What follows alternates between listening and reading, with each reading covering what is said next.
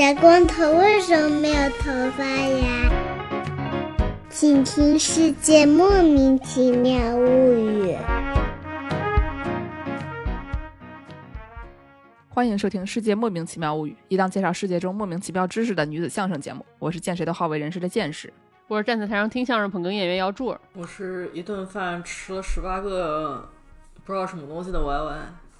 我还是最近就放弃到这个程度了，连自己吃了啥都就懒得编了。我还是啊，我发现你最近最近这个吃碳水吃的昏迷的有点厉害，也可能就是我应该昏迷了。你确实应该昏迷了，不要写了。就不要再写了，赶紧睡觉吧。啊不行啊，最近 最近我还是的人设非常的丰富，然后就评论区有人说，不知道让我还是如果自己 solo 一集节目的话，大家会在几分钟睡着。我还是怎么了？我还是不是挺 interesting 的吗？我还是还给人上课呢，你们可不你们知敢这样道那个多邻国里面有一个紫头发的人吗？嗯就是多邻国里面有一些各种各样的角色。最近我室友们都在非常非常开心的学多邻国。然后呢，昨天勾哥在家什么什么什么 go 古大赛，什么我家古大赛，就是声音非常的过于的洪亮和开心的那种声音。嗯然后中间有一个那个紫毛的女的，那紫毛女的一张嘴就是那个画风突变，就是 go on 古大赛。听着好像我还是啊，国汉科大赛，对对对对对，给我来碗饭。对 所以就是我现在心目中渐渐的把录音的时候我还是这种有气无力和多邻国里面那个紫毛联系在了一起。你以为我还是只有在录音的时候有气无力吗？我还是在现实生活中也是这样的。你跟他出去吃饭，他说国汉科大赛，我觉得我就觉得我这这几个月特别对不起助攻。你咋了？最近两个月约饭，就助攻看的我都是一副脑子动不起来的样子，说 说不太出人话来，挺逗的。不太行，真的不太行。插播一条通告吧，这个说到不太行，我们本台的机器猫彻底训了，就是拉大家加群的那个账号啊，它挂掉了，可能是因为就进行了一些可疑的活动。拉人操作。你这哪是一个通告，你这是一个讣告。你说的对，机器猫足啊，哎，嗯，那我们就得想想办法，再找个什么别的办法，让大家加入农广天地粉丝群。对，或者大家有什么方法或者一些什么内部套路的话，内部这种小小管道撇步的话，对吧？给我们支支招。怎么样把机器猫给弄救活、啊？哦，不用救了，我觉得救不活了，就是找个 找个新的吧。嗯，最起码已经 flatline 太久了。对放弃治疗了。但是现在我们就还没有造出新的机器狗啊，所以大家先这个忍一忍，让我们自己考虑一下，和大家也帮我们考虑一下。不行，你就先找一些内部管道，看看有谁在那个群里，叫他拉你进去。对对对对对对，对对对对，最近这个自从完师和姚柱搬去了加拿大以后呢，就是哎这个有很多跟加拿大相关的一些活动啊和节目啊，比如说之前讲的什么，就是看这个大马哈鱼巡游之类的这这些内容看熊啊，不是看熊吗？啊，看熊，然后顺便也看看他们吃的大马哈鱼嘛，对吧？嗯嗯嗯，然后呢，今天这期节目跟加拿大也有很大的关系啊，就是讲这个跟山火相关的内容。这个山火其实在在哪儿都有，所有地方大家都会有大大小小的山火，但是呢，加拿大和什么澳大利亚这些地方尤其的显著吧，还有什么加州，加州的森林里面，因为这会这些地方这个地广人稀，然后呢又有一些就是大脑花丝的青少年啊又比较多，所以呢，除了这种自然的山火，还有各种不是非常自然的火。然后我们这期哎节目就给大家说一说跟放火烧山相关的一些哎。哎哎哎哎哎，可不听这么说，可不听这么说，老李坐穿啊！我跟你说，主播观点不代表另外一个主播的观点。不代表，我不少，我不少啊。嗯这个想到这个呢，是因为前段时间，因为我之前不是在家里面种地嘛，种地的时候呢，因为发现我们家这个院子里面这个土啊，实在是太垃圾了，就是那个原土吧，基本上就是你说它是水泥，其实也没有什么太大的区别，基本上它就是水泥渣。渣，就很很很难平啊，里面就是又有嗯砖块又有石头，然后那个土完全就是粘在一起，就是粘土啊，你可以管它叫 clay，不像是那种就是种地用的土。然后呢，我就开始琢磨怎么样才能改良这个土质啊，然后获得了各种各样的无效信息。嗯，基本上呢就是往里倒这倒那啊。比如说我有的朋友就干脆出去买了好几吨土，往自己家院子里面一倒，就那就不叫改良土，对吧？这不叫改良土质，叫更换土质，是吧？对对对对对，那倒是啊。对，然后呢，还有什么？就是你往里面倒点什么羊粪呀，或者说自己堆肥啊，就是自己堆肥，我天，太难了，就是复杂性过高。还有什么往里面撒什么骨粉，就是各种各样的，还有买蚯蚓的啊，就、嗯买蚯蚓也合也靠谱啊，也合理，就是都有点味儿。我记得我小时候院子里面有一个大爷在在院子里养蚯蚓，有那味儿还是可以啊。是，就总体来讲呢，就比较麻烦。然后呢，我就一气之下就是想到了一个办法，就是哎呀，给它烧了算了。因为我有一次啊看到有一个，就是看到一篇新闻，讲说某一个地嗯方，他们这个就会有专门的种植的方法嘛，就跟传统刀耕火种似的，就是你嗯怎么样种那种无农药的作物，就是完全有机的作物。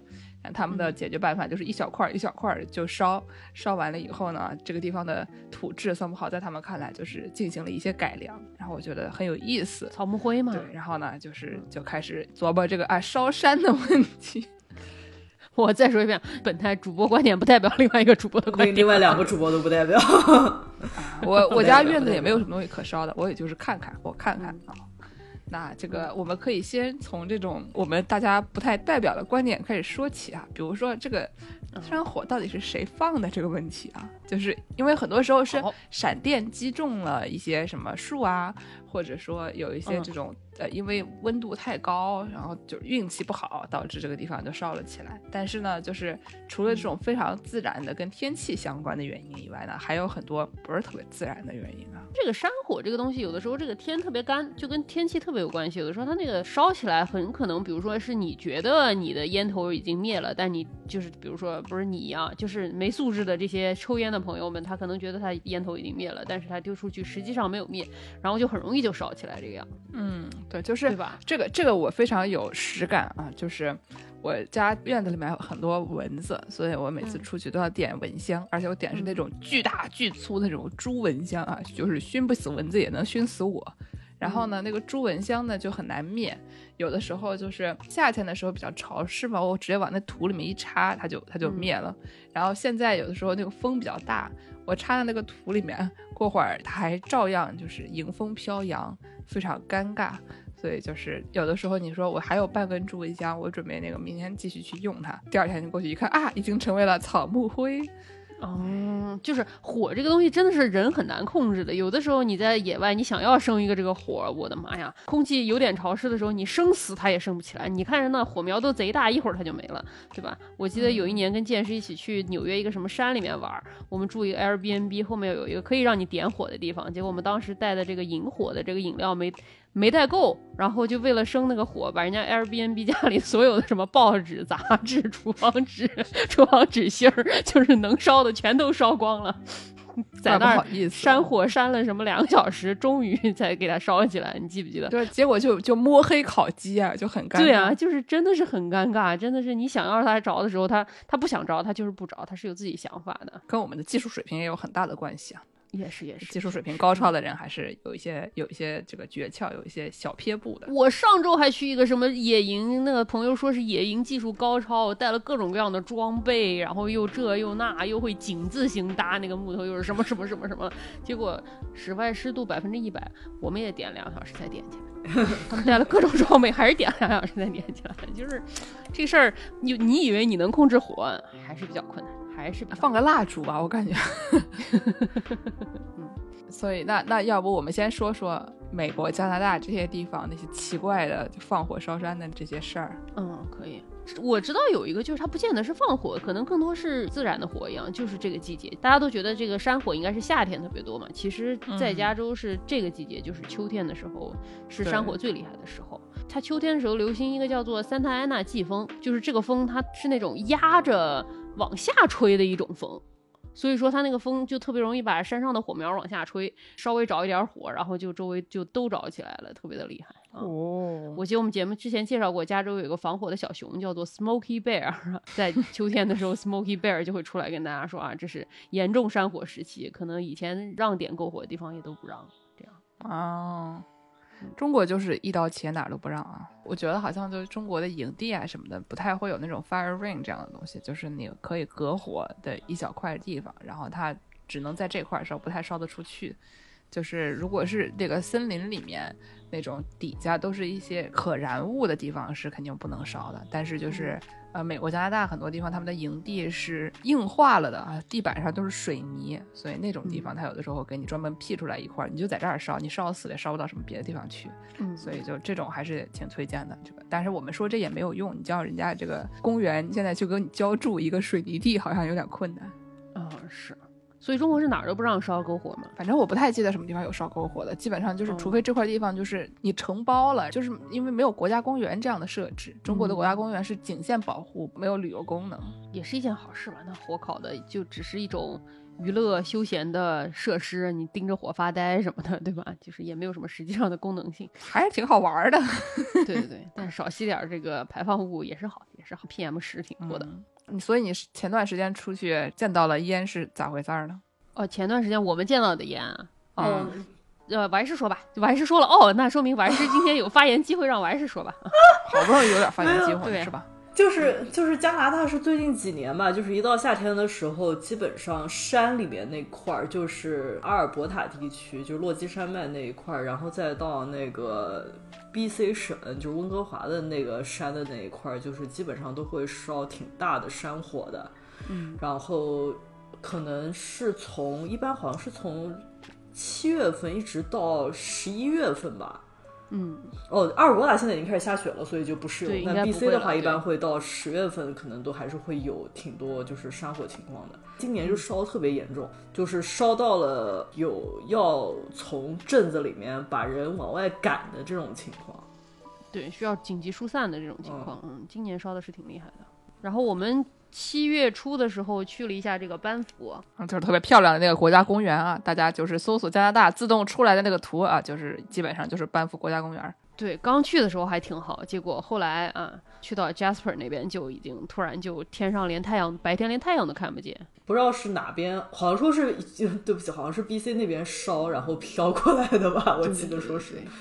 那个烟就是天整个就是橙色的，然后比那种雾霾什么可厉害多了，就太阳都看不见，整个就是橙色的。叫什么《Blade Runner》银翼杀手二零七七。我们现在刚才讲的那些都是一些非常正常的原因啊，就是嗯我本来想说一些，我们毕竟是一个相声节目，我们怎么也得说一点愚蠢的，对不对？就是这个一般来说，这种愚蠢的山火的原因啊，除了这个扔烟头，扔烟大部分都是扔烟头。这个故事告诉我们，就是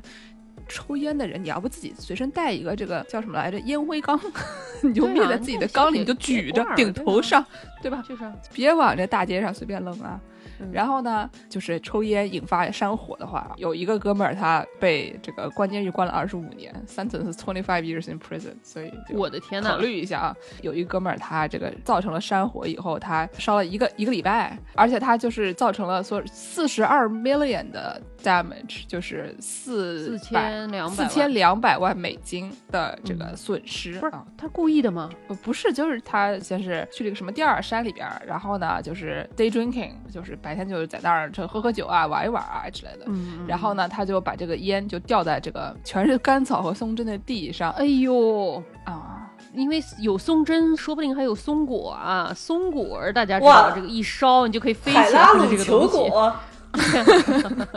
是非常厉害的，它里面有油，那个玩意儿做做引燃剂是最好的啊。一下蹦出对所以八百米。所以这个人在 South Dakota 烧掉了百分之七的那个黑山国家森林啊，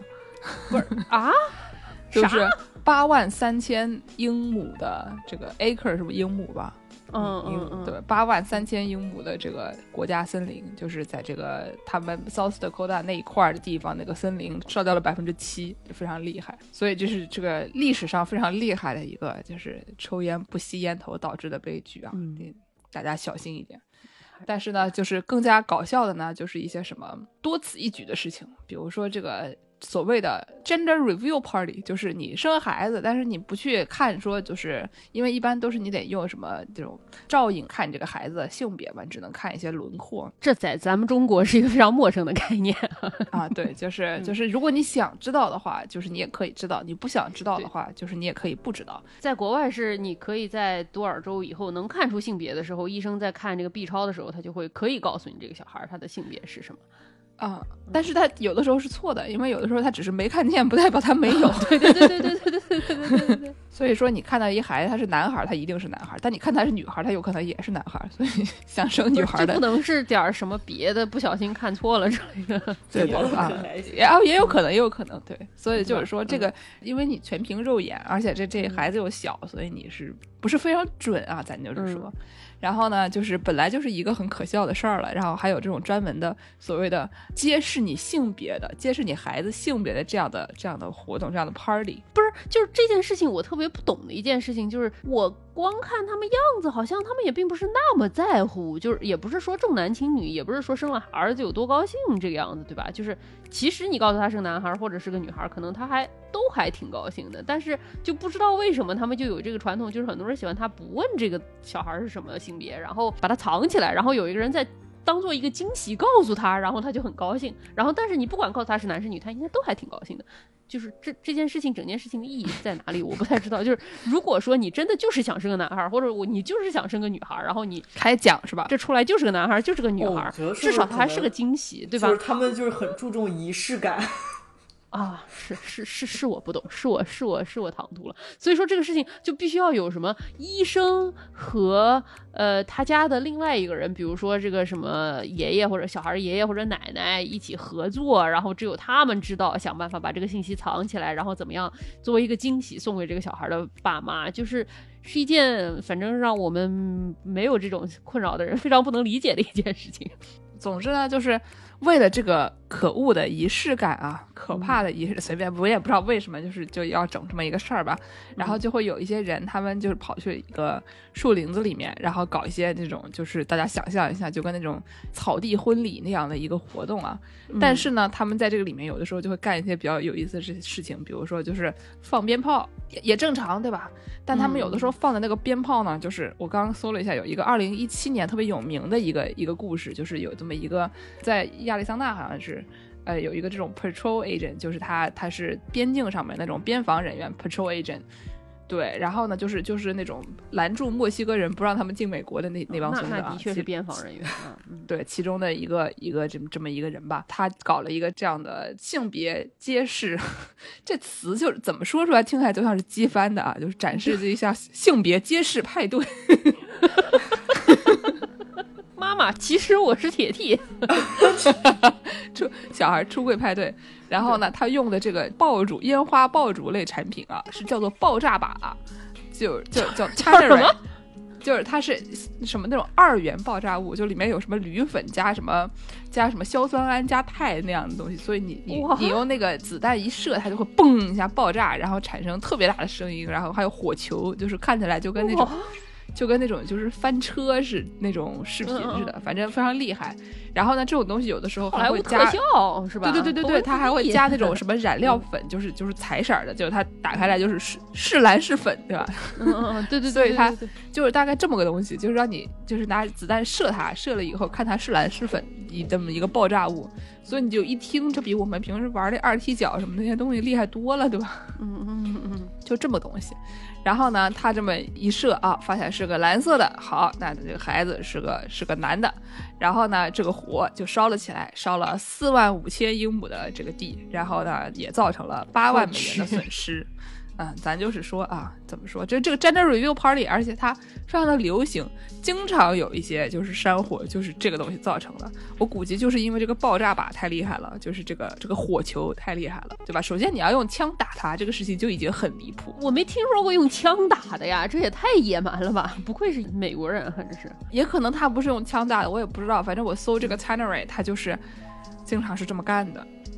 大家可以有兴趣的朋友们可以上优土鳖搜搜。嗯，所以我还是你知道我们去班夫为什么后来有山火吗？不是 BC 说过去了吗？我还是你当时在梦莲湖的时候，你有注意到吗？我们在梦莲湖的时候，湖边有一个爬梯，然后就是看起来像在求婚一样的爬梯，你记得吗？我们在拍照的有一群人，一大堆印度人。哦，有可能有一个女的，有一个男的，他们俩明显是这个派对的主角，然后就站在这个湖边，有很多人啊围着他们，你记得吧？然后有很多家、哦家里人什么的，对。然后我当时看这个女孩儿就觉得，哎，也不知道是胖还是怎么回事儿，这个肚子稍微有点凸。然后过了一会儿，他们俩手上就拿出了一个像烟雾弹一样的东西，一拉开就开始冒出了粉红色的烟。这是一个 gender reveal party 啊，性别揭示派对。小娃出柜派对，然后过两天我们就就山火了，你说这是为什么？对吧？你说这是为什么？就是好，但是但是这个听起来还安全一点，因为就是这东西它有什么问题，你可以往直接往湖里杵，对吧？就往湖里杵还是安全一点。梦莲湖啊，对吧？哎呀，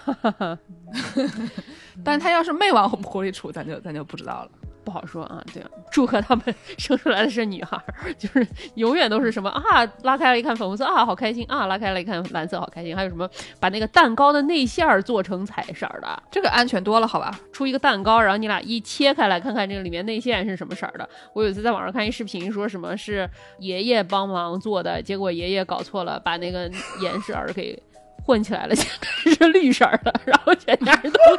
说 我这是要生个史莱克吗？还是怎么回事？非常可笑的一种行为啊！嗯。然后呢，除此以外还有什么比较厉害的？比如说这个装那个热水浴缸导致山火。为什么呀？二零一五年啊，旧金山旁边那个 Napa Napa 嗯 Sonoma 那一块儿有一个山谷大火，然后造成了也是什么七点六万英亩的土地啊，五千七百万美元的损失。我们就讲的就跟乐透似的，最后就是大奖归谁有啊？然后呢，而且这个因为他在 Napa Sonoma 那边那边居住的人非常多，然后它造成了四人死亡，一千三百所房屋被烧毁，成为该州历史上破坏力第三大的野火。对吧？听起来已经是一个就是很厉害的东西了。这就是因为它是它是烧在这个居民区，它不是烧在这个就是山上面。很多时候这个这个火，因为有很多可燃物，它就烧烧烧烧烧，就是在各个地方都可以烧。但是呢，就是离人近的这些就容易造成更多的损失。嗯，然后过了一年，他们这些调查人员才搞清楚这个东西是怎么回事儿，说是一个那个 hot tub，就是那种你可以管它叫浴缸，或者就也可能是那种温泉水池按摩浴缸这样的感觉对对对，嗯热水浴缸。他说他线路故障了，哦然后所以他他装的时候那个连接处松动了，所以就是那个铜线过热产生了火花，烧到了附近的灌木丛。我去，那这判吗？我问问，就抽烟判这种事故他判吗？这种事故可能不会吧？我觉得修草坪也会导致山火，就各种各样的事情都能有啊。这个嗯修草坪是具体什么原因我也搞不清楚。就二零一五年，这俄勒冈州有个叫 Stouts Creek 的地方，然后那边他们有这么一个规定，说早上十点到晚上八点之间不能修建草坪。二零一五年七月三十号，然后在这块地方有两个六七十岁的老人啊，真的就是因为割草坪导致了森林大火，哎呦，烧毁了两点五万英亩的土地，然后政府向他们收取了三千七百万美元的灭火费用。我靠，咱就是说，对人家也给不起啊。就是啊而且相似的就是加州还有因为修剪草坪的原因烧毁了八十栋房屋和一万一千英亩土地的这个情况，然后房主就被判纵火入狱四年。有的地方它那个地方特别干燥嘛，然后所以说它那个草也可能非常干燥。比如说我们家楼下这边，它有的时候那个草如果说已经有点干了，你把它给割下来之后，它就是完全就变成燃料了在那儿。然后你那个剪草坪的那个刀片儿，如果说它经过旁边有石头什么的，它打在那个刀片上面可能会有火花，所以说那个火花可能一下就把旁边那些干草料儿可以烧起来了。所以说他就说不让在天特别热的时候，就天干物燥的时候，就是一点点火星就会把它给点燃。你这么说确实，我那个啊、院子里面有一个井盖儿，然后每次我一不小心就打那个井盖儿，它都它都有点火花。但是没关系啊，我们江浙沪的湿度是百分之八十五啊，好的，就是你开那干草机，可能伤害的最多是蚊子，因为就是就外面空气里面飘满了蚊子，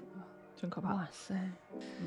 所以说这个放火烧山这个事情真的是会牢底坐穿的啊！你这个嗯连捡个草坪都要入狱四年，所以大家还是要小心。嗯嗯，还是得小心。嗯啊、但是历史上其实有很多这种放火烧山的传统的，我们等会儿可以给大家介绍。就是加拿大人，加拿大的原住民其实是非常擅长做这个事情的。然后呢，我之前听了一一个广播节目，他们就讲说，专门请了一些就是管森林防护的一些科学家，就是本地政府请的科学家。然后呢，他们可能是有原住民的血统的，就是他们从小就生活在这么一个传统里面，就是说原住民他们每隔一段时间都会去认定一块地方，然后每次去不同的地方把这块地方烧了，就是跟亚洲的刀耕火种是很相似的这么一个活动。但是就是白人去了以后，他们就觉得说你们干这个事情就破坏环境，所以他们就不让烧，所以就一直会有一些这个白人殖民者和就是原住民之间的这些啊发生的局域。然后现在正在就是他们正在努力改变这个这个状况，但是感觉还是要花很长时间啊，因为就是有特别多的规定，但是呢，你的这些法律规定和传统之间又很难很难契合。然后你说这个传统它又不太容易讲道理，但它其实又有一定的道理。它只是没办法用非常容易理解的方法说出来。我们先给大家介绍一个我们亚洲的这个可能大家稍微熟悉一点的这种烧树林的方法。好，在日本宫崎县那个追叶村，他们有一个农林省还是认可的一个刀耕火种的这么一个活动。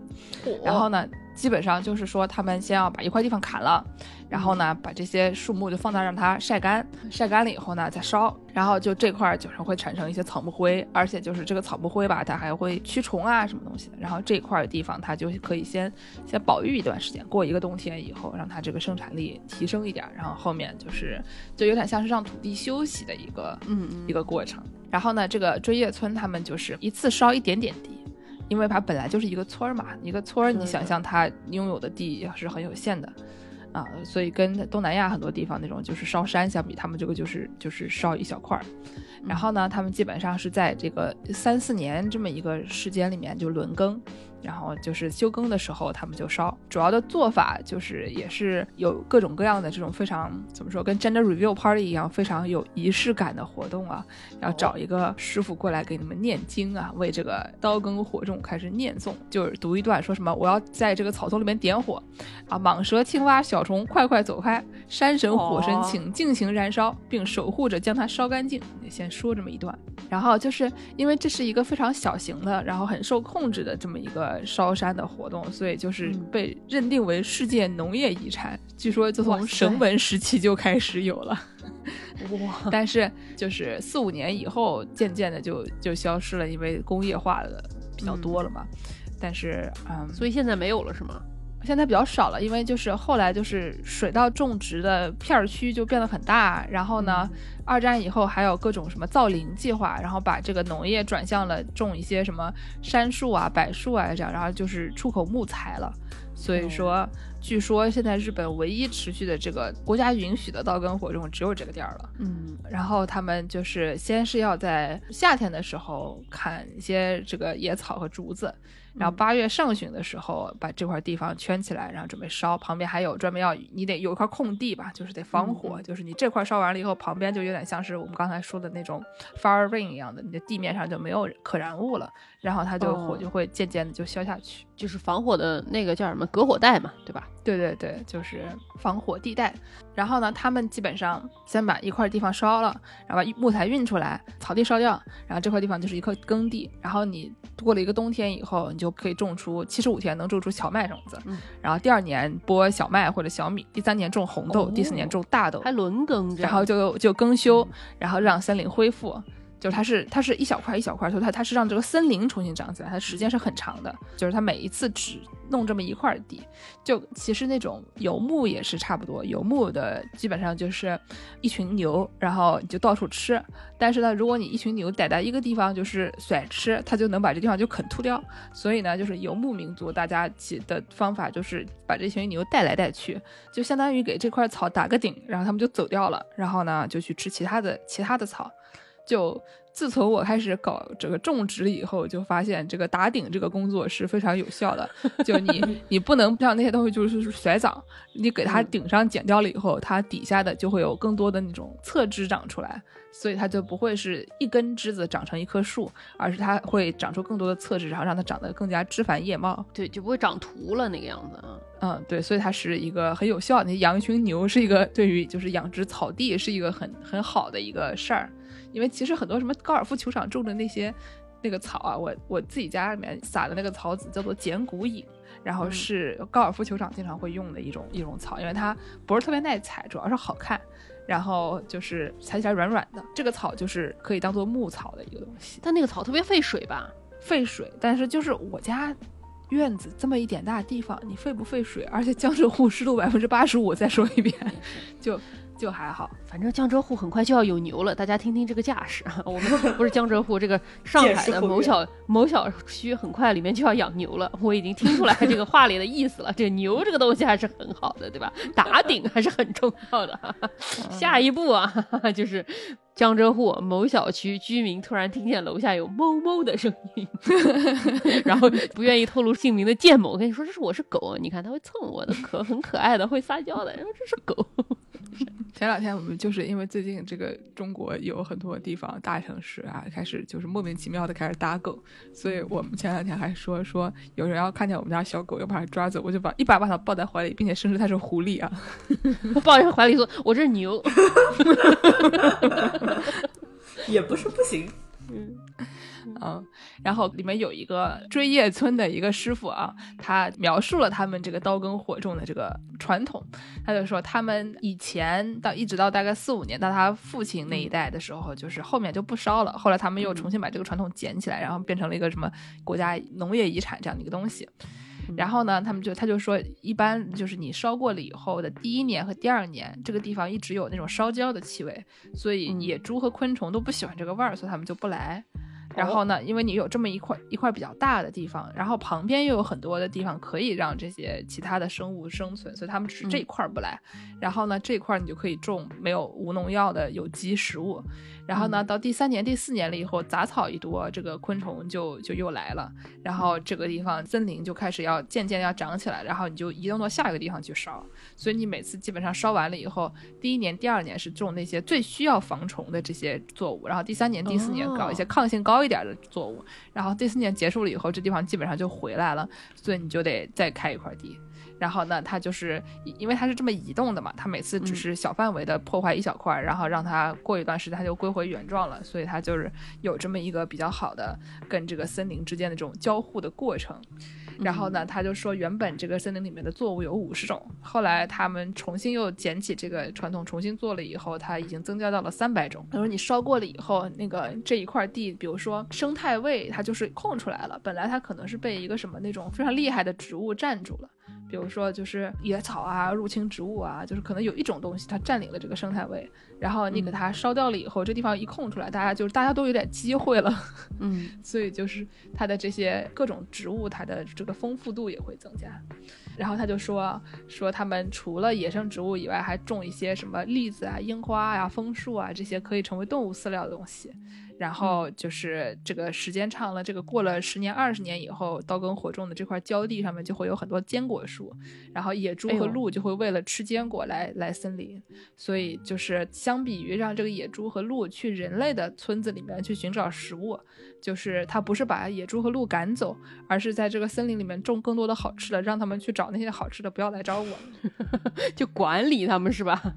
怎么说呢？就相比于惩罚他，就是惩罚他不要进人的。地方更多的是奖赏他去那些有好吃的地方，就种点好吃的，说你去那边，对吧？就想想觉得 很有道理。我突然想到说，那个前两天有人跟我说，为什么中国很多地方禁渔的地方是允许那种就是一人一竿钓鱼佬去。去钓鱼的，是因为就是有了这些人，当那边的鱼才会有好吃的，然后鱼群会生活的更加健康，因为他们打窝，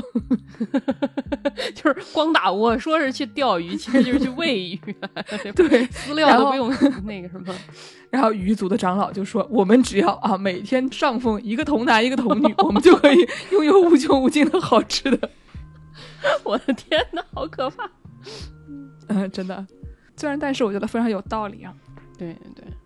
追叶村它这个刀耕火种，它这个是多少年轮一次啊？还能长出枫叶来？不是三五年轮一次吗？对，它是烧掉，然后呢种四年的这个作物，种完四年的作物了以后，它有三十年的休耕期。哦。然后在这个时期间就种各种各样的树。嗯。然后种完了以后，就轮到他这儿，他又烧一次。所以它这边的就树可能就是树龄不是很长。然后这样的好处是，跟我之前听的那个广播节目里面那些就是专门研究这个森林防火的那些人，他们就说，很多时候这种传统可以保证这个森林里面没有很多的可燃物。就是说，因为很多地方他们就是古时候就是人烧森林是就是烧了就是上千年的，嗯。所以就是它只有在过去可能工业革命以后，大家才渐渐的开始不烧森林了，就是突然就是西方人认为这是一个坏事儿，然后他们就觉得说你要保护森林，不能烧它，但是它得出来的结果就是你森林因为太久不烧，所以它里面有过多的可燃物，然后你一烧起来就难以控制。就是你有的时候，比如说天干物燥的时候，你一个火星子这一整片全部都烧起来，然后就难以控制。然后同时还有一个问题，就是因为很多年，比如说我一百年这块地方都没烧过，我就等待着一个火星子。这一百年以来，人就觉得说这块地方应该很安全，就渐渐的往那个森林里面搬。嗯然后你搬到那儿了以后呢，就这个地方又烧起来了，它就会造成更多的这种人员伤亡，因为就是这些人不知道这个地方，就是他说这个火怎么都烧到人住的地方来了，他不知道是这个地方从来就不是人住的，只是就是你自己搬进了人家的地区，然后呢又有一百年不做这些小型的燃烧。所以就是，实际上，如果还是就这种传统的方式，虽然它也不一定是最好的，但是它可以跟这个森林之间保持一个比较好的距离吧。就是它，嗯，一方面你可以每隔一段时间就把这个地上的可燃物烧一烧，然后呢，让它保持说这块地方就是没有那么多你一烧起来个没个完的这样的环境。然后呢，又你也不住在那个里边去，就是住到这个有很多可燃物的这个地区去，然后导致它过一段时间就把你家给烧了。所以就是传统的这些东西，虽然听起来有的时候非常离谱，造成了非常多的这个 PM 十啊、PM 二点五啊，但是它会控制一些大火，就是虽然它烧很多的小火，然后就控制一些大火。对我之前听说加州就是这样的，加州可能就本身就不是一个人类应该居住的地方，它在这个海边是一片沙漠嘛，然后并且它那些植被本身就是每隔几年就应该整块地到处都烧过一遍才对，然后住了这么多人之后，它这个森林里就攒了过多的物料，过多的这个可燃物，所以说就导致他现在的这种大火越来越大，越来越大，越来越大。对，所以就是那些原住民就认为说这是一些那种白人入侵者的一些比较自以为是的想法。他认为说这个地方他们不应该烧，或者说他可能带了一些那种欧洲啊或者什么美国东海岸啊，就是他们一些嗯自己老家的传统，他们那个地方应该怎么做。但是那是适应当地环境的，不是适应你们这儿环境的。然后呢，有的时候他把这些想法带过来了以后，就说这个地方不应该烧，结果会造成一些奇怪的损失，什么之前人完全没想到的。而且它这种损失是那种非常长远的，就是你现在这么做看不出来，然后过了一百年以后你反应过来了，但是它已经太迟了。嗯然后除了我们刚才说的这个追叶村以外，他们是有这种特别典型的刀耕火种的，然后还有各种各样的这种烧山的传统，它是从一个种植业的农业的东西变成了一个纯粹的仪式感啊。比如说大家中国同胞们可能比较熟悉的是这个京都的五山纵火，叫也叫大蚊子烧。然后就是如果大家去京都等等旅游，大蚊子烧不是一种食食物食物吗？听起来是一个很大的蚊子烧。对，所谓大蚊子烧，它不是很大的文字烧啊，那那个嗯饼啊，它是嗯大这个文字，它就烧成一个大字儿。哦哦哦哦哦哦，听着挺但但就外地人才管它叫大文字烧，因为它就是因为它是一个很大的字，它是一个大字，然后呢，而且是一个烧起来了。然后本地人呢，他们就管它叫五山送火，就是、哦呃叫什么狗山の奥库利比，反正随便吧，反正大概就这么个意思。嗯然后呢，他就是在这个每年八月十六号晚上八点啊，说是明治维新以前是农历的七月十六，然后后来就因为不实行农历的，就变成这个公历的八月十六号。然后在这个京都的左京区的一个山上面，叫如意月上面，这个烧一个篝火。然后呢，这个东西以前没有人知道它。就是网上搜不到这种非常确定的原因，它最开始到底怎么烧起来的？但是就是很长很长一段时间来，它基本上就是一个这种历史和宗教的一个一个活动了。嗯，据说它起源于平安朝或者江户，就这两个隔隔了多久？就大哥，怎么说？平安时代和江户时代，你就说就跟你它起源于古希腊，它也可能起源于中世纪啊。就是虽然虽然没有差那么多，但是差的挺多的。然后呢，就是有一个《雍州府志》里面说，这个仪式是为这个玉兰盆会，就是欧崩、嗯或者给什么施恶鬼的民俗活动举行。然后就是反正一个那种夏天常见的跟鬼相关的一个活动。然后呢，就是还有一个叫什么《花落细剑图》里面也介绍它是这个就是玉兰盆会的魂祭。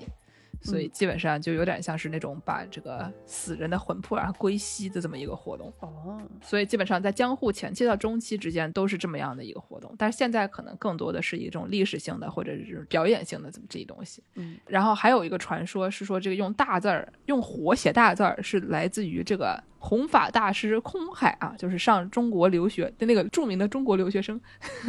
空海在 跑去中国留学以后回去给就是在这个日本就是传授佛教。嗯，然后呢，据说说这个送火一说代表人体火焰可以烧尽你身体的七十五种烦恼，这是为什么让我想到火人节？差不多的意思。对，然后还说什么就如往黑盆里注满清水，让火面中映出燃烧的火文字，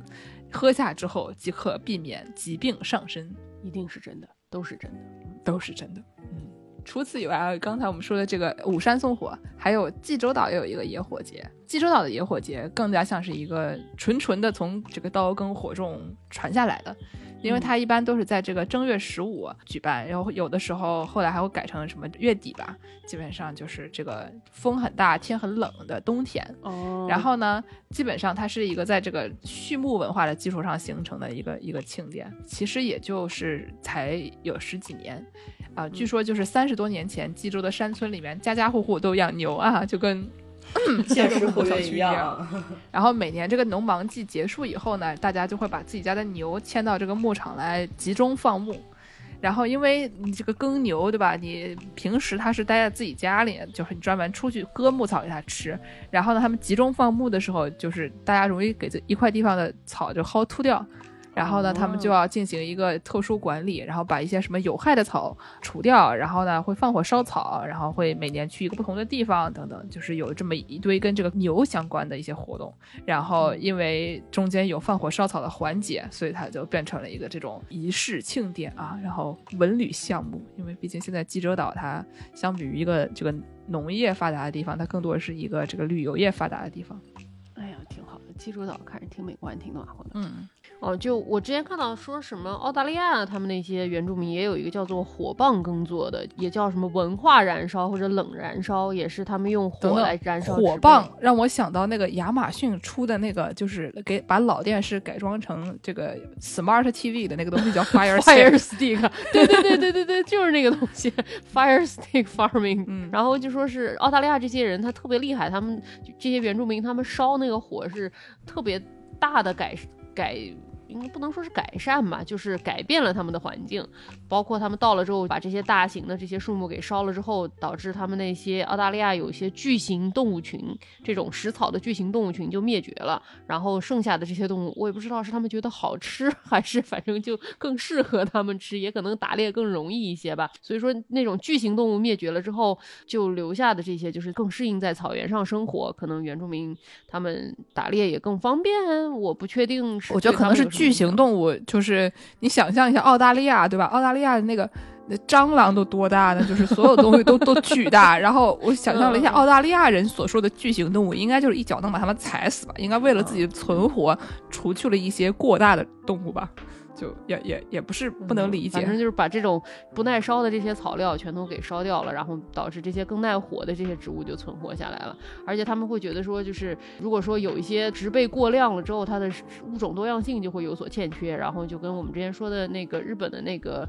锥叶村，其实是一个大型的锥锥叶村这么一个概念，就是他们轮轮番烧这些地，然后就挑一块，觉得这个地方它这个草料太多了，然后就把它给烧一烧，烧了之后它过一段时间重新再发芽，它长出来这些新的东西物。种多样性就更强一些。然后我们之前看到有一个文章嘛，就是威斯康星州大学有一个地理学家，这个哥们儿他们研究了一个在亚马逊丛林里面有一个地方叫做贝尼，然后也是他们这个原住民。通过放火燃烧、焚烧大片区域来改变他们的这个生存环境，他们会在这个草原上捕鱼，就是在什么河道之间建造了非常密集曲折的蓝鱼的那种网络，然后完了之后，他们会觉得在栖息地就是有很多树木和灌木丛在挡着道。所以说，他们就会放火焚烧大片区域，然后创造了一个非常复杂的生态系统。这个生态系统有依赖于天然的叶蜡菊等耐火的植物物种。啊，然后他们到现在为止，贝尼的这些居民还是在焚烧的。不过他们现在是为了保护那种牧草嘛。然后就是说，有的时候你比如飞过去，可以看到他们会有那种很长很长的火焰，或者是刚烧完之后是黑黑的这种树桩，但是烧完之后它就会重新再长回来这样的。还有就是说，他们当时是想要获取这些动物作为食物，就像这些澳大利亚人一样，他们不是说他们把这些动物给养起来，就是圈养起来，而是他们反倒。种那些麋鹿啊，什么普通的鹿，还有野牛，他们爱吃的这些东西。然后种了这些东西之后，这些鹿什么的长肥了，他们就可以打这些动物来吃。所以说是一种在野外放养的概念。对我刚想说这是放养。这个在季节性泛滥的草原上捕鱼，听起来非常厉害。就是这个地方每隔一段时间就会就会发大水，然后发大水了以后你就捕鱼。就是这个他们已经跟这个当地的环境形成了一个过好的这种交流方式，就是你知道它什么时候会有什么样的东西来，然后就是就地取材，在这个里面就做一些那种很小的改动，然后就把这些事情都给解决了。你也不养鱼，你也不养鹿，你就知道什么地方鱼会来，然后你在中间稍微就是建造一些这种网络，让这个鱼。更容易卡在里面，然后你就可以把它吃掉。我觉得就是非常厉害。我们小时候南京那个下水系统不好的时候，也不好说。我们那个街道里面有没有鱼，也是不好说的事情，对吧？对对对。还有就是相关内容，就是说，呃，因为以前的这种模式吧，因为你每次都是只是。你也不养养鱼，你也不养牛，对吧？就完全就是我要吃多少补多少，是一个相比之下比较环保的一种方式。虽然你也吃肉，但是它其实没有像现在那种工业化的生产那么的消耗环境里面的资源。但是现在这种全球化的经济开发的这种商业模式，就让你这种农牧矿生产都得大面积的砍除森林。然后呢，你这样的话，你就可以有这种比较机械化的长期固定的耕作，因为你好不容易把机器运进去，你好不容易搞成一块这种耕地，很难。就是说，我就种两年不种了，所以它最简单的方法就是在干季的时候啃烧，然后呢，就会把原来那种油油耕的那种用火，就是这儿烧一块，那儿烧一块那种，它就会定着一块地方烧，这块地方就是我照死烧，另外其他地方我就不动。然后这种方式呢，就是其实它是很不利于这种环境的。但是在巴西，这种方法就已经被大家都接受了，然后他们甚至认为这个就是既有文化，而且就是一直都是这个样子的。所以就是这些刚才我们提到的这些地理学家们，他们就认为说这种毁林的方式，因为大家都已经认为它是一种继承事实，并且认为好像好像传统就这样吧，就是他们没有意识到这个中间的这种细微的差别，就是你你是定着一块烧还是烧不同的地方，具体怎么烧法嘛？他们就认为说你相比于说，比如说你护林不利啊，或者救火。不利，为什么老有大火？更多的其实它的问题在于它的烧的方式不对，它是这种就是为了让经济发展定着一块地方烧导致的这样的，就是有很多其他相关的问题发生。还有一个这个加州的原住民聚聚集聚集地叫做 Karuk 的一个地方，然后呢，他们说他们这个地区的卡鲁克人。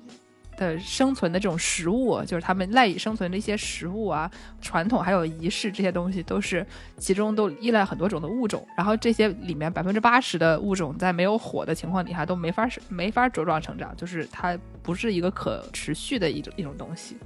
然后这些东西，比如说他们喜欢吃的这个橡子儿啊，然后编织篮子的柳树啊，然后还有他们喜欢吃的麋鹿这些东西，就是麋鹿得要一个这种定期火灾形成的森林草甸，就是。如果没有这样的东西的话，它就是一个很大的森林嘛，然后麋鹿就在那里面没法过，然后迷路了。对，然后如果有这么一个这种草坪这样的地方呢，它就有这种受虫害的橡子儿，它掉到地上了以后，就有更多的健康的橡子在这个可以让它们采集到。然后呢，它就长得又不是特别高，然后就麋鹿能够到，就是小麋鹿、成年麋鹿它们这个体型的这个范围之内，它们都能吃到。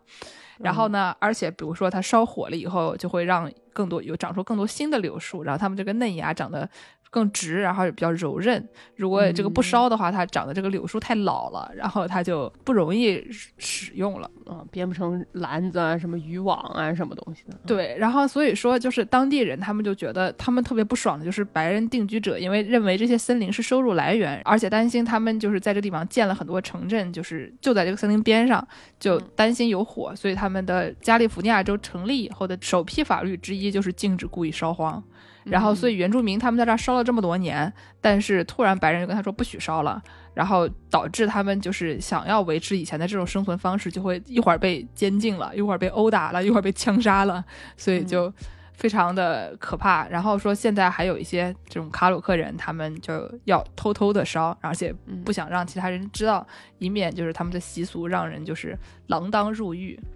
但是呢，就是他们的这个本地的自然资源和环境政策这边办公室的人就说，其实如果没有这个定期低强度的这个火来稀释森林的话，呃，现在加州森林的密度是两百年前的两倍。对对对，所以他说这个就有一个叫希尔曼的人，他说，因为每棵树都是一堵墙，所以下面的一切都死了。嗯，就是你看见的是这个一层褐色的树枝和针叶，但是它底下就是它只有可燃物，它没有什么别的东西，它底下没有很多的所谓的 biodiversity，就是因为它这个生态位全被这些树占了，然后它没有很多的就是丰富的物种的层次。就因为你想，如果你在什么新英格兰这种比较湿润、经常下雨的地方的话，这个落下来这种干的叶子，它有可能它是会腐败，然后并且变成营养的。但是加州它这个干燥的气候就决定了它这些东西它不是那么容易腐败，所以说它就都积在下面了。如果你不烧的话，它就都积住了。所以他们想到现在的一个比较把传统和现在的情况结合在一起的，有一种很复杂的烧法，就嗯是叫做马赛克焚烧，就是哦就是 bird mosaic。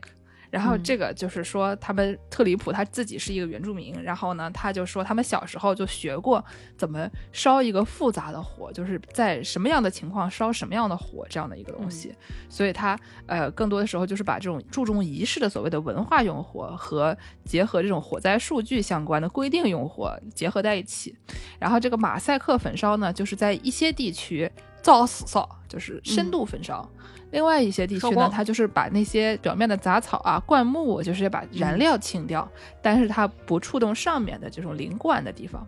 哦，所以就是它有这种深烧、浅烧，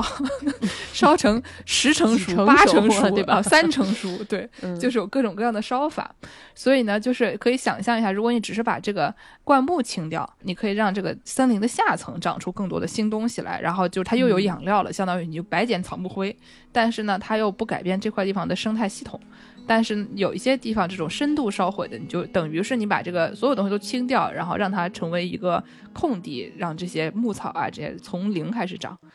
然后，所以就是他们这些很多时候是跟传统相关的，而且他们中间一定会有那种画一条线，然后让这个野火蔓延，就把这一块地方的燃料全清掉，然后就是移走，而不是把它烧掉。这样的话，你有这么一个缓冲带，你就没有办法烧过去了嘛。所以说，这种所谓的计划焚烧，就是马赛克焚烧是计划焚烧中间的一种方法，就是一块深一块浅这样的。然后呢，所有的这些小的，包括刀耕火种在内的，其实都是类似于计划焚烧，只是说它有的是政府批准的，有的是不一定是政府批准的，就是嗯嗯这种怎么说原住民烧它可能不批准，但是就是它其实也是一种计划焚烧。在加州，只有百分之零点五的这种计划焚烧会会造成一些这种逃脱控制的情况，但是他们也很少造成破坏，因为就是就造成很大的破坏，因为就是毕竟这个东西很小，然后它旁边又有焚烧带，所以基本上你哪怕稍微失控了，它也不会有特别大的后果，跟那种一整块地方完全没有任何控制，然后一下子烧起来的这种事情相比。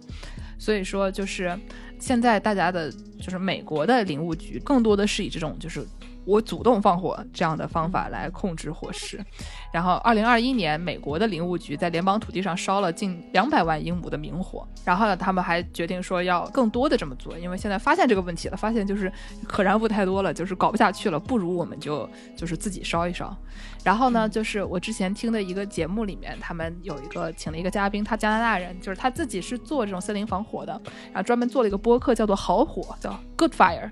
然后就请各种就相关的人士，也是跟这种呃烧火相关的、放火烧山相关的这些人士。呃，来讲一些计划焚烧的内容，就是说具体说我们怎么烧，在什么样的地方怎么烧，为什么它是好火，就是好火跟坏火有什么样的区别等等的。然后会有更多的让这个原住民和所谓的西方殖民者，但是就是现在的社区，就是这种比较各种各样的人种都有的比较复杂的这样的社区，大家怎么深入进行一些实践讨论和实践。就有的时候会让一些学生们自己过来参加一些烧荒活动，就是我们先把这块地清了，我们自己去烧它，然后你理解一下，比如它有多可燃，或者说它你应该怎么烧，怎么样让它灭下去，等等。我们自己在去森林里面放火，就是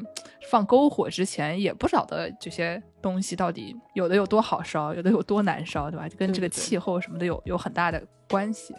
所以就是本地人，他们就是说，我们想要让更多的人去理解火。你理解了火了以后，你就知道是，比如说有的时候不是所有的火都需要你主动去扑灭的，有的火它其实是是好火。然后，但是你怎么样烧一个好火，它需要有很多的知识、传统，然后对于这个宇宙的理解都都在这个宇宙的理解。对于宇宙的理解，夜观天天天象，今天适合烧火是吗？哎，对对对。就是啊，我想说什么来着？啊，着火了！好是时候啊！真的吗？对啊。啊，我的我的火警突然响了，火警响了！天哪！我就接着说吧，大家就听着这个 烧火的声音，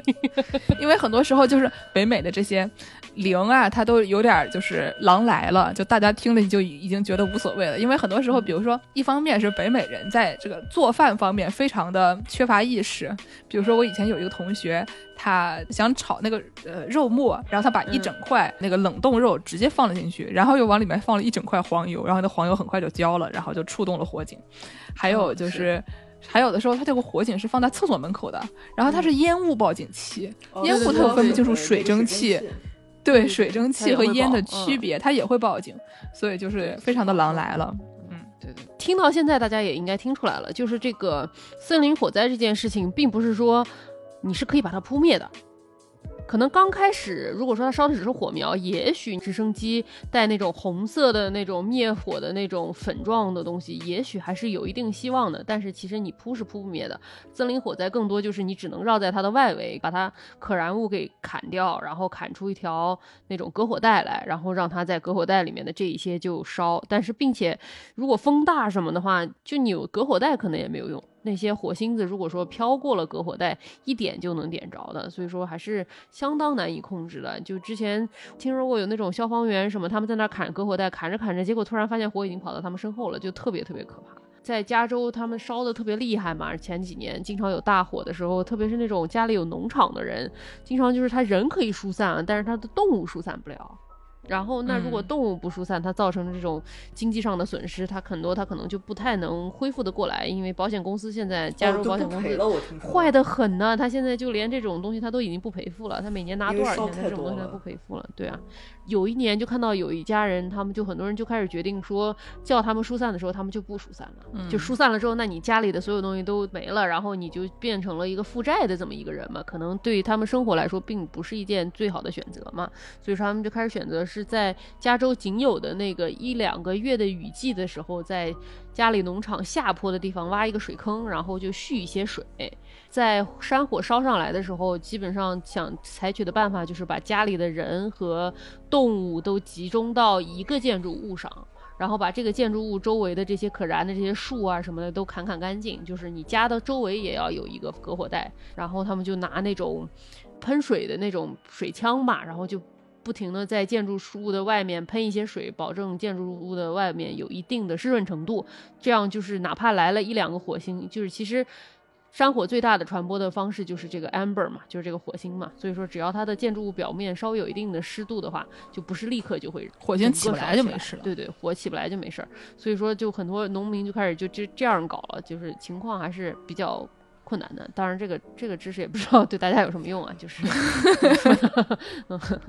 防火这个事情，我们就不能有加州听众吗？对我们肯定有很多加州听众的。对吗？对对对，嗯但是记得在你家周围清出一条防火带啊，在这个山火季的时候。记得挖一个水坑。总之呢，就是很大程度上，我觉得我们这个介绍这方面的东西，就是我们以前大家都是知道这个叫什么来着，放火烧山，牢底坐穿啊。但是很多时候就是它不是一个你不放就没有，它不是一个人定胜天的。的一个情况，就是所以说这么多年来，这些原住民住在森林里面的原住民，他们很大程度上就是我我勇于接受命运，我放弃人定胜天，然后呢，我就在一些这种小的地方和这个自然进行一些交涉，就是你给我点这个，我给你点那个，怎么样？认识到你自己只是这个自然中间的一部分，而不是试图想要就是站在他头顶上改变他，他是改变不了的，你就只能自己多占一点，少少吃点亏，就差不多得了。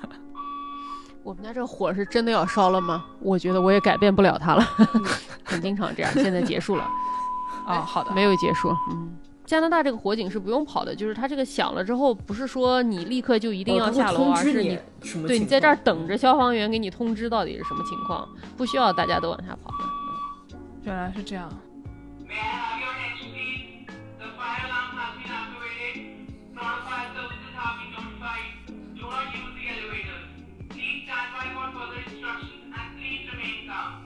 你们这个消防员怎么是印度人啊？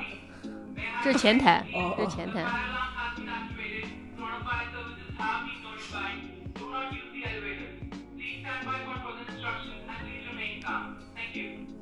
怎么说来着？这个是不能控制的，对吧？这个事情是吧？你说火，说着说着就把他招来了。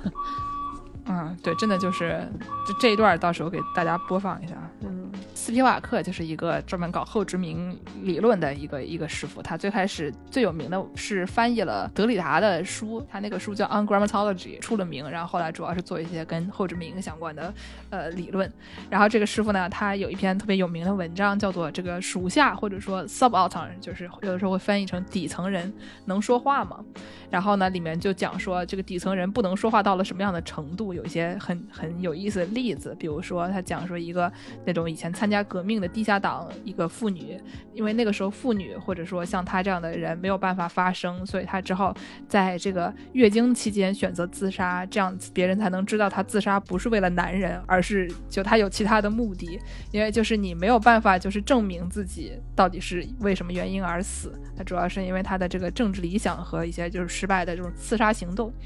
然后里面还讲了一个说，印度老是有季风，然后老发洪水，白人殖民者或者说联合国的很多人就他们就觉得说这个问题我们要解决，然后就要跑到印度来建大坝。结果呢，他们这个事情成功了以后，就发现就是当地的这个农田啊，或者就是说他们就没有什么营养，就种不出什么庄稼来了，因为他们之前这么多年来，这个当地人已经和这个季风形成了一种刚才说的这种放弃人定胜天啊，勇于躺平的这么一个关系，所以他每次因为冲过了以后，这块地方它就会有更多的这些微生物啊，或者说它这个土里面有更多的就更肥沃，然后有更多资源，它就能更种出当地人已经习惯种的一些作物。但是你把这个水一拦住了以后，它容易干旱，然后就种不出东西来了。就是你要花很长时间在适应这个新的环境，所以就是你治了，好像就是西方人觉得它更好了，对于当地人来说，它其实不一定更好了。所以就是有很多这种你没有办法跟一些你的文化以外的人群去沟通，然后导致的一些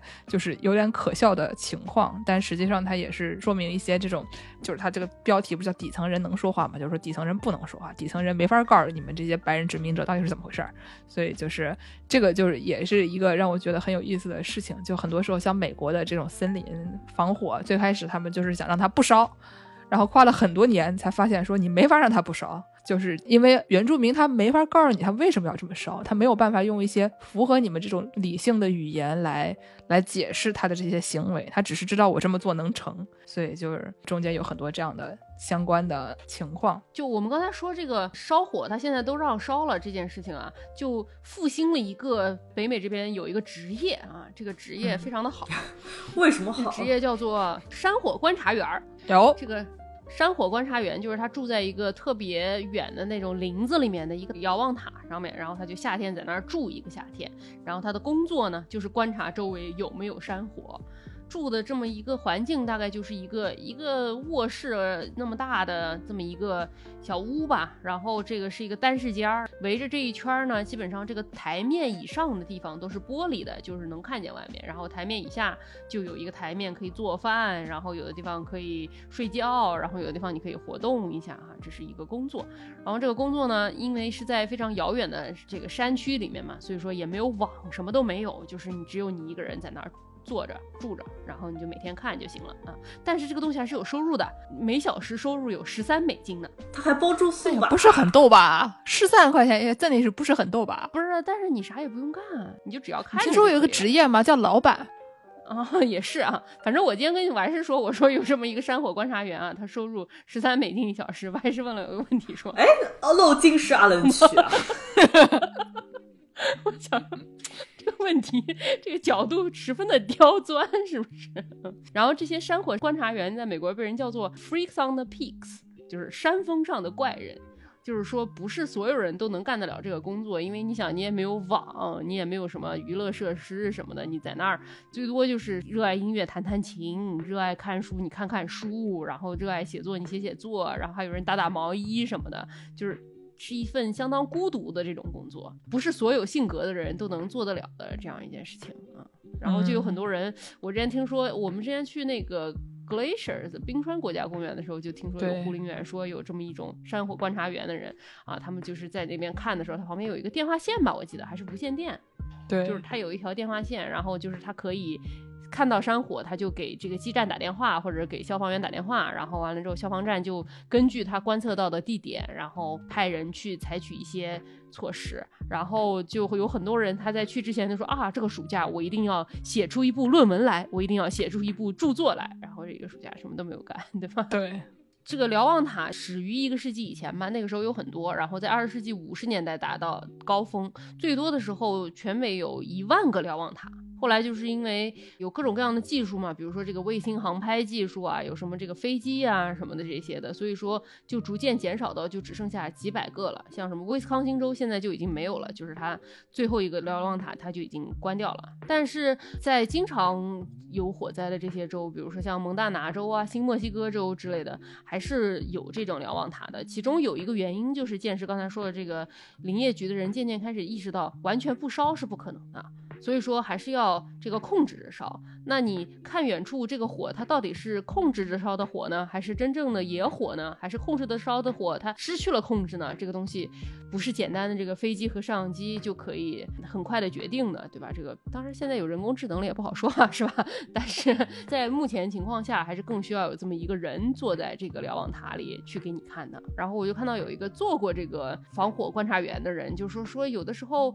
会有那种被他们叫做水狗的东西，就是山上起雾，雾气散了之后，还会有的地方会留下一片那种残留的一小片雾，然后看着就很像烟，像我们之前说那个 浴室门口的这个烟 雾报警器，不仅会被烟雾报警器搞错啊，有的时候人也会搞错。但反正他们这个过的日子就是什么早上七点起床，然后吃点早饭，还是有电有炉子的，可以做一点饭吧。然后完了之后就向基地报道，报道了之后观察一些地形，然后测量。量一下湿度，提交一个天气报告，然后吃午饭，然后继续观察地形，然后再吃晚饭，然后有的时候吃完晚饭，这个工作就结束了。晚上这个山火的危险度就降低了嘛，所以说他晚上还是可以睡觉的，就是晚上可以看看电影什么的，然后就睡觉。如果说有兴趣爱好的，就搞一些兴趣爱好。这个塔上面他们就很有意思，这种瞭望塔上面很多就是上面裹满了这种铜线，然后就是因为这个。瞭望台经常会遭受雷击，所以说他们就会在这个瞭望塔上面裹上很多的铜线，这样就可以用这个铜线接地，这个电线就会故意吸引雷击，一旦被击中，这个电线就会将电荷导入地下深处，使其自然安全的消散。然后我看到网上有个图片儿，就是这个消防瞭望员他会坐在一个有一种叫做避雷椅上，这个避雷椅嗯 就是一个普通的呃四个腿儿的那种木凳子，但是他那个腿儿的底下罩着四个玻璃的那种小脚，因为玻璃不导电嘛。有一个特别厉害，说是吉尼斯世界纪录被雷电击中最多次的一个人。哦，对对对，我听 Fish 有一次讲说这个火观察员，然后中间就讲到一个 Sullivan 的一个兄弟，然后他被老是被闪电击中，对，被闪电击中了七次，特别特别倒霉。然后，哎呀，最后自杀了。反正就因为好像大家都觉得他特别倒霉还是什么，但仔细你想一想，连着被闪电击中七次这件事情，运气。对啊，这个是天选之人，说不定马上就要飞升了。这是渡劫的？哦，这是渡雷劫的，是吧？对，我记得当时就是有一个说特别离谱的，说什么他有一次他被闪电击中的时候，正在用一个棍子揍一个熊。总之，我我给大家朗读一下他的这嗯这个七次雷雷击遭遇都非常离谱啊。嗯。有一次呢，他是在这个瞭望塔里面躲雷暴的时候，然后呢被闪电击中，但是那个塔被闪电击中了好几次，然后呢他从那个塔里面跑出来，在这个塔外面被闪电击中了，击中了他的鞋，然后鞋上面留了一个洞，然后他的脚趾也受到了一些伤害。第一次是一九四二年，第二次是一九六九年，然后他再次被击中的时候是这个在汽车上面开着卡车在山路上行驶的时候被击中的，但是一般来说，他其实你车里是不会被击中了，因为汽车的这个车身是金属的嘛，就跟个法拉第笼一样的，就是你是对吧？里面的人是不会被击中的。结果呢，它是。先击中附近的树木，然后偏转击中卡车打开的车窗，然后击中了这个 Sullivan，烧掉了他的眉毛和睫毛，并且点燃了他的头发。而因为他击晕了嘛，这个卡车一直向前行驶到这个悬崖边上停了下来。不是这大兄弟他在野外这样做山火观察员，他啥也不干，他每天是不是就是采气呀、对吧？他是不是 开始渡雷劫了，自己不知道啊，还是怎么回事？这雷打到旁边树，蹦进车里可还行啊？对，然后还有一次是，就是他一年以后，他在自己家的前院子里面，闪电击中了一个电力变压器，从那里跳到他的左肩上，烧着了他的左肩。然后，一九七二年，两年以后，一年半以后，他在护林站工作的时候，头发被烧了，然后试图用那个外套扑灭了。然后呢，他就后来他就觉得他在渡雷劫了，他就对死亡 产生了恐惧啊。然后在这个每次他驾驶卡车的时候碰到暴风雨，就会把车停在路边，然后躺在前座上等到暴风雨过去。然后有的时候他觉得他在这个人群中也会招来闪电，所以他老带一瓶水，就是以防头发被点燃，因为他头发被点燃好几次了。然后呢，还有一次是一九七三年，这是七二年春，一年半以后，他又被一个云盯上了啊。然后呢，他 对说这个闪电顺着他的左臂和左腿向下移动，一直打到他的鞋子，而且他把那个准备好的水罐倒在他头上，因为他的头已经着火了。我们本期结尾给大家放那个乌云乌云快躲开，对吧？对，然后一九七六年又发现有一次，他看到一团云，认为这个云在跟踪他，试图逃跑，还是被击中了，头发又着火了。一九七七年六月，呃，就是又过了一年，他在这个钓鱼的时候，闪电击中他的头顶，点了他的头发。烧伤了他的他的胸部，然后他准备去开车的时候，有一个熊靠近了池塘，试图偷走他钓线上的鳟鱼，然后他就不顾头发着火，鼓起勇气用树枝揍了熊。这个人后来就大家都不愿意跟他玩了，就嫌弃他，就觉得他特别倒霉，特别吸雷吧，对吧？可能觉得他在渡雷劫，说他老婆也有一次被雷给击中过一次，因为对对对对他他在帮他晒衣服还是什么的，结果突然来了一个云盯上了他们俩，把他老婆给劈了一下，就，哎呀，是吧？这事儿真的就是对，所以他到七十多岁的时候就就这个饮弹自尽了。但是就是怎么说呢，也不能怪他，感觉这个活着确实挺不容易的。因为你想，他一直能活到七十几岁，被闪电击中了七次，而且他说他小时候特别小的时候还在田里帮他爹割麦子的时候被那个闪电击中他的镰刀，但是没有受伤，所以就嗯，嗯很难评啊，这个事儿。很难评，很难评。就是嗯真的天底下还真的有这样的人，我觉得也是蛮厉害的。就是这个这个嗯运气真的有点有点过于的好了，真的，一边打熊一边被闪电击中头上还冒着火，要我我也不想活。就是我看着他有张照片，就他那个帽子上面明显有个黑黑的被这个雷闪电打过烧伤的这个印子。哎，大哥真不容易。底下还有一数据说，那个八十年中被闪电击中的频率是一万分之一，所以嗯他这种被闪电击中这个七次的，就相当于一万的七次米，就十的二十八次米分之一，就 就算上了，难以想象，对吧？真的。他说，在这个什么一九五九年到两千年之间，弗吉尼亚州有两百三十八个人被闪电就是击中并受伤，一共才这么点人，这个人被击中了七次。对，而且很多人劈就劈死了，他七次都劈不死，接着下次还劈。你说他觉得乌云是在盯着他，我觉得不好说，你也不能说没有，对吧？啊，但但是像这种护林员的工作，你一天到晚就在那种特别容易被击中的地方待着，也也也不是，也是也不是能也是有可能。死的有，就其他的护林员怎么不这样？对啊别人家小孩怎么不这样？怎么就你这样？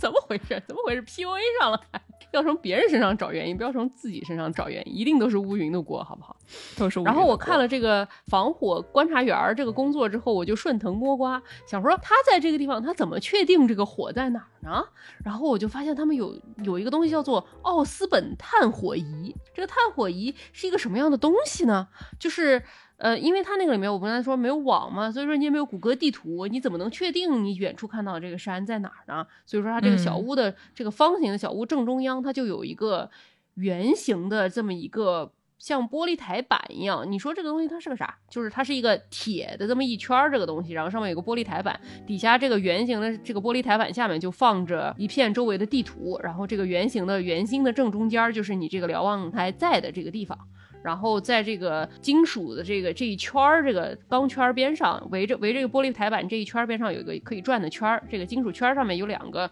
竖着的铜的这种标尺一样的东西，然后这两个标尺就相当于是对着一个圆心在两边，它是可以转的嘛，有一边儿它这个是。两根标尺中间有一个小缝儿，另外一个是一个像是瞄准镜一样的东西。这个瞄准镜上面绑着两根马毛，然后这个护林员他在看到远处有烟的时候，他就转这个转盘，通过这个有一个小缝，他就观察这个山火，然后他通过这个小缝，他观察到这个山火了之后，瞄准了这个山火，因为它周围都是玻璃嘛，把这两个圆心上面这两个铜尺对准了这个山火，瞄准了之后，他就能测出这个山火它它具体在这个瞭望塔的什么方向。你看看这个图，你能理解吗？好，就是我我也是是看了视频才感觉是一道数学题。我我对 你看这个这个文档上有一个图吗？对我看见了，但是我就哦，就是它，它有一边它是这个竖着的，这个中间有一条缝，你看见了吗？旁边的这一圈儿它是可以转的，就是嗯有点像一个指南针一样可以转的。然后，因为你的这个圆心的正中间儿就是你的塔所在的地方嘛，所以说你站在这个我看这图我知道呀，我是觉得他们不看图的人不可能知道呀。那你们就去看图嘛，对吧？去公众号看图嘛，反正反正反正就是你你通过转这个东西，你就能测出这个火它在什么角度啊。然后如果是它是一个非常地形复杂的这么一个地方，比如说它有很多山头的话，那你就可以根据它底下的这个地图，你就算大概什么五个山头以外，大概是在多远的地方，你就可以打电话给人说啊，这个火大概是在哪儿。然后我就就有点好奇，想说在加拿大这种有一点平的这种大草原，或者是它没有什么山头的地方，你怎么测算这个山火是在哪儿呢？然后我看到有个哥们儿说，他们是有两个这个防火站，他们可以互相打电话，然后就是你测一个对我来说是多少角度，他测一个对他来说是多少角度，然后这两条线一相交的这个地方就是这个火在的这个地方，然后他就可以给他打电话。这个东西好像是一个最早是一个伦敦人发明的，是因为伦敦当年就有很多的火，对吧？伦敦大桥 burning down 啊，对对对，然后就把这个伦敦的地图给它放在里面，后来就被一个美国人叫做这个奥斯本给重新给搞起来，卖给了这个护林站里面给大家用。然后这个东西说是一九八九年就停止生产了，在此之前说是最近一次出售是一九九一年林业供应局目录里面每台售价三千四百九十五美元。这玩意儿挺大的，因为它大概有个二十四英寸，二十四英寸是多少？不是，我想我想问一下，它你买一张图，画一根线，出两个杆儿，能行吗？是可以的，它原本就是一个树桩而已。不是吧？你还要在黑暗中好操作呀？那你再买个手电筒，嗯，不用在黑暗中好操作，因为晚上不咋有啊，万一呢？对吧？晚上都在睡觉，晚上观察员也在睡觉呢。他这个也不太需要在黑暗中好操作，因为也不是伦敦当时他需要在黑暗中好操作，他主要是为了这个转的比较精准吧，可以测量它在什么角度嘛。因为如果远的话，你角度差一点，它就差很远。我们节目到底在跟我们撕啊？一天到晚的，就是我们是想要教大家会做这个东西吗？我们想要教大家就是成为护林员吗？上那个树顶上被闪电击中七次吗？为什么？我们为什么要在这里做这个事情？就是教大家这个东西一定要学会用啊，这个都是很有用的这个屠龙之计啊！你们怎么能不会用这个奥斯本测火仪呢？对不对？我好着急啊！这还离谱啊！你说说看，就是我马上都要在院子里面养牛了，然后就是助攻马上都要教大家学会用这个两千七百多块钱的这个奥斯本测火仪了。我们节目到底每天都在忙什么？哦哦，这个奥斯本测火仪最近又重新上市了，因为 怎么又来了？咱没说完，这个奥斯本测火仪它又重新上市怎么了，还扎事啊？因为 我其实就是奥斯本测火仪公司派过来的呀，销售搞一些这个搞一些销售啊，就是重新发售了，因为因为又搞这些控制焚烧嘛，对吧？啊，欢迎大家购买一些回来试一试。离谱就离谱。然后就是我们之前说这个最多的时候，不是有一万多个这个瞭望塔嘛？后来就减少到几百个之后，就有很多废弃的这种瞭望塔。然后呢，美国这些林业局也非常厉害，他们把这些瞭望塔当做民宿出租给大家住，平均只要四十美金一晚上。每个瞭望塔还配一个那个奥斯本探测仪吗？那肯定，他也不能把那个，你想一下，他在一个比树高的这么一个塔上面，对吧？他一个七十磅的奥斯本测火仪，好不容易才抬上去，对不对？你也不能说不用了他就把它抬下来啊。所以你去住，说不定你还是可以使用到这个仪器的，都那是我们教还是有用的知识。对对，还是很有用的，对吧？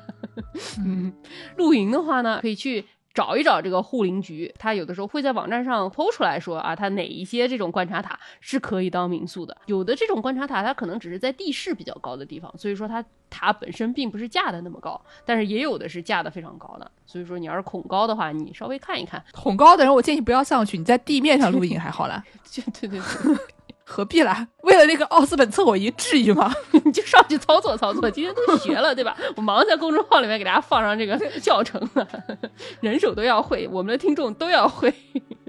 然后你要去的话，你要带一些什么呢？你要带水，它肯定是里面是没有水的嘛，对吧？因为在山顶上嘛，所以说你自己要带水。然后晚上会冷，多带点被子啊什么的。然后给他打打电话，问问看这个东西是不是能上去。然后最搞笑，我看他那个注意事项说，你要提前看好这个东西，它进去它一般会有个密码锁，你要提前备好这个密码是什么，以免你已经爬上去了，发现哎呀密码忘了，还要再爬下来想办法。离谱，确实。就是一种非常独特的体验。如果你也想写一首诗、写一部剧作的话，可以去试一试。啊、还是在家里好。毕竟人家家里都有牛，是不是？那我们结尾就给大家放一个刚才被云追的那歌，叫什么来着？蔡健雅那个什么，别找我麻烦嘛，就是叫乌云别来找你麻烦那个歌啊。嗯，啊、好好好，我们完事今天虽然什么话都没说，但是现在已经那种抱着芋头陷入天伦之乐啊！真的，天伦之乐你还能下次斗苏莲花啊？我们节目一要里跟我们撕啊镶边儿。那啊你！结个尾吧，那你结个尾吧，来吧。对你结个尾巴，我不会结尾啊，我只会的机器猫部分，机器猫已经虚了那你会。那你会什么啊？那这样吧，我还是你你给我说一说奥斯本测谎仪，你会了吗？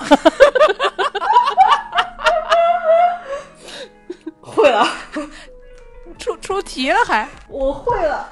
明天就去应聘这个什么防火观测员儿。哎，好好好，那感谢大家收听《世界莫名其妙物语》。你可以在微信公众号、微博、豆瓣关注我们，也可以在爱发电平台和微信公众号后台给我们打赏。想要哎呀加入不了农广天地粉丝群了，那只能给我们介绍商务的朋友们，可以在微信公众号后台点击商务合作，获得我们的联系方式。那本期节目就到这里，我们下期再见。哎，再见。再见。你的吗？是我得罪谁了吗？这一天竟然每件事情都失算只想转个弯却绕到了飞机场发现没钱在身上。啊乌云乌云快走开你可知道我不常带把伞带把伞？哦哦乌云乌云快走开感觉你在